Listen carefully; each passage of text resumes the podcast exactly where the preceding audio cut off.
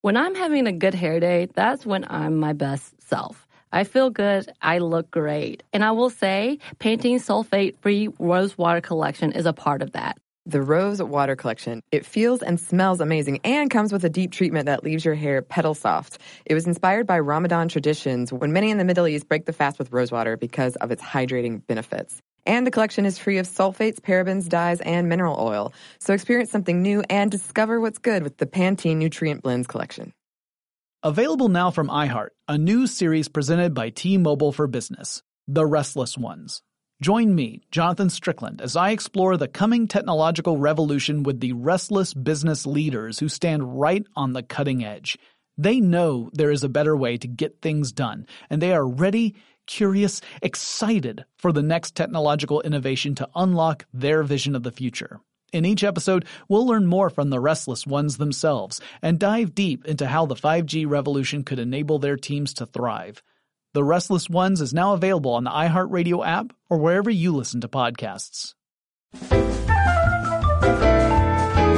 Welcome to Stuff Mom Never Told You from HowStuffWorks.com.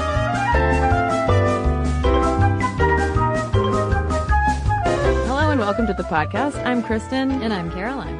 And we've talked about the National Organization for Women so many times on Stuff Mom Never Told You pretty much any time we get into second wave feminism, there's now, which is an acronym for the National Organization for Women. there's now. By the way. yeah. yeah, it's not that Cristen's syntax just completely broke down. There's now. Mm. What does that even mean? Yeah, and we, we obviously talked about now in our episode on Pauli Murray because she was one of the main leading figures helping to found that organization. But we also talked about now in our episode on the Lavender Menace yeah. and the schism within the National Organization for Women instigated by uh, Betty Friedan referring to lesbians within the organization as a quote unquote lavender menace that Which, she was scared of. Well, I mean, it honestly sounds just so well scented. You know, lavender, it's soothing beautiful to look out over a field of lavender. It doesn't sound menacing at all. Exactly. Which makes it worse. I know. Well, one source that I was reading about it too um, describes her paranoia of lesbians within the organization, particularly like radical feminist lesbians in the organization, uh, as a product of McCarthy era paranoia mm-hmm. and borrowing some of that same language. But I don't want to get you ahead of our conversation that we have today with current now president Terry O'Neill, who we were so excited to talk to because, I mean, this really is a cornerstone organization of the feminist movement. Well, for sure. And Cristen, you spoke with her shortly before you and I traveled to NOW's 50th anniversary celebration in Washington, D.C.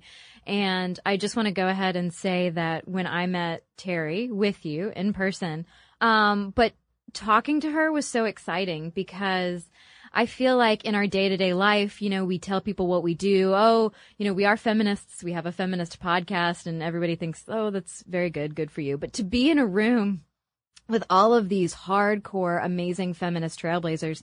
And then to talk to Terry, and she was clearly so passionate about everything that now has done and is doing and is planning to do in the future. And it was such a great moment. And I mean, this woman was pumping her fist. I was so excited to talk to her.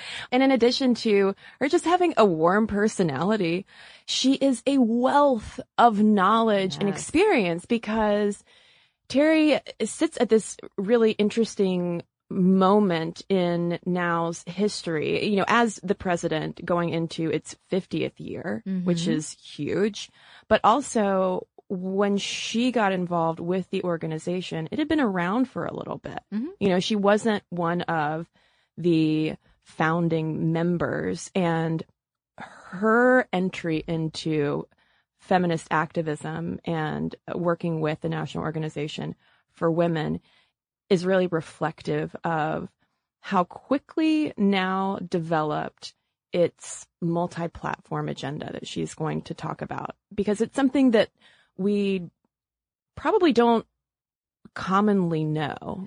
Right. Well, exactly. And and what Cristen's referring to is uh, going back to that whole generational gap, the schism that happened not only at the founding of Now between women like Betty Friedan, who were not so keen on having the radical lesbian feminists in their group, but also today the schism that exists between millennial feminists and second wave feminists, because we, as younger feminists, stereotypically, we tend to think of now as just this upper crust, middle class, white woman's working organization, you know, almost like the original lean in that wasn't there as a voice for women of color, for uh, lesbian women, that they weren't inclusive at all. But that's pretty far from the truth. But then on the flip side of that, you have these original members of the National Organization for Women who look at millennial feminists mm-hmm. who are active in such different kinds of ways yeah. um, and are skeptical of our commitment, you know, and are, you know, question whether we take a lot of their work for granted and understandably. And then you have on the other side of that gap some of the original second wave feminist activists looking at millennial feminists today with a little bit of skepticism or a lot of bit of skepticism because our forms of protest and activism in a lot of ways are radically different from what was happening in the 60s and especially the 70s. Yeah, and I think it's easy to dismiss, no matter who you are or how old you are. I think it's very easy to dismiss hashtag activism or online community building. Um, if you don't look deeper into what's going on, if you just brush people off as, oh, well, they're just on their phones. Um, because it doesn't look the same as picketing or marching. But what we're seeing, especially now in this very contentious political climate that we're in today, we are seeing more and more young people taking that online community building that they've been working at for so long, literally to the streets to protest things like police violence. Here in Atlanta, we had 10,000 people and so many young people marching for those rights. And that included not only the rights of black people to be safe in this country, but also, I mean, women in this community as well to be able to come together and protest. And parallel to that is this uncovering of women's history that a lot of millennial feminists are really interested in. I mean, just thinking about the kinds of articles that we share on social media mm-hmm. about, oh, here's the first woman who did this. Here's the first woman who did that. Here are all these trailblazers we didn't know about.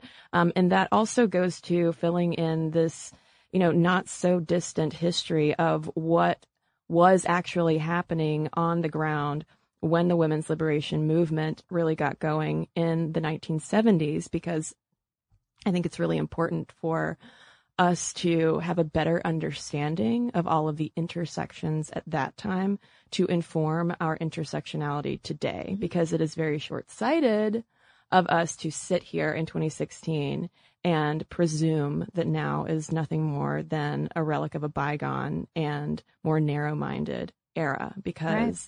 that's not the truth at all. So I mean that's one one reason why I'm really excited to share this conversation with Terry O'Neill as we, Caroline and I,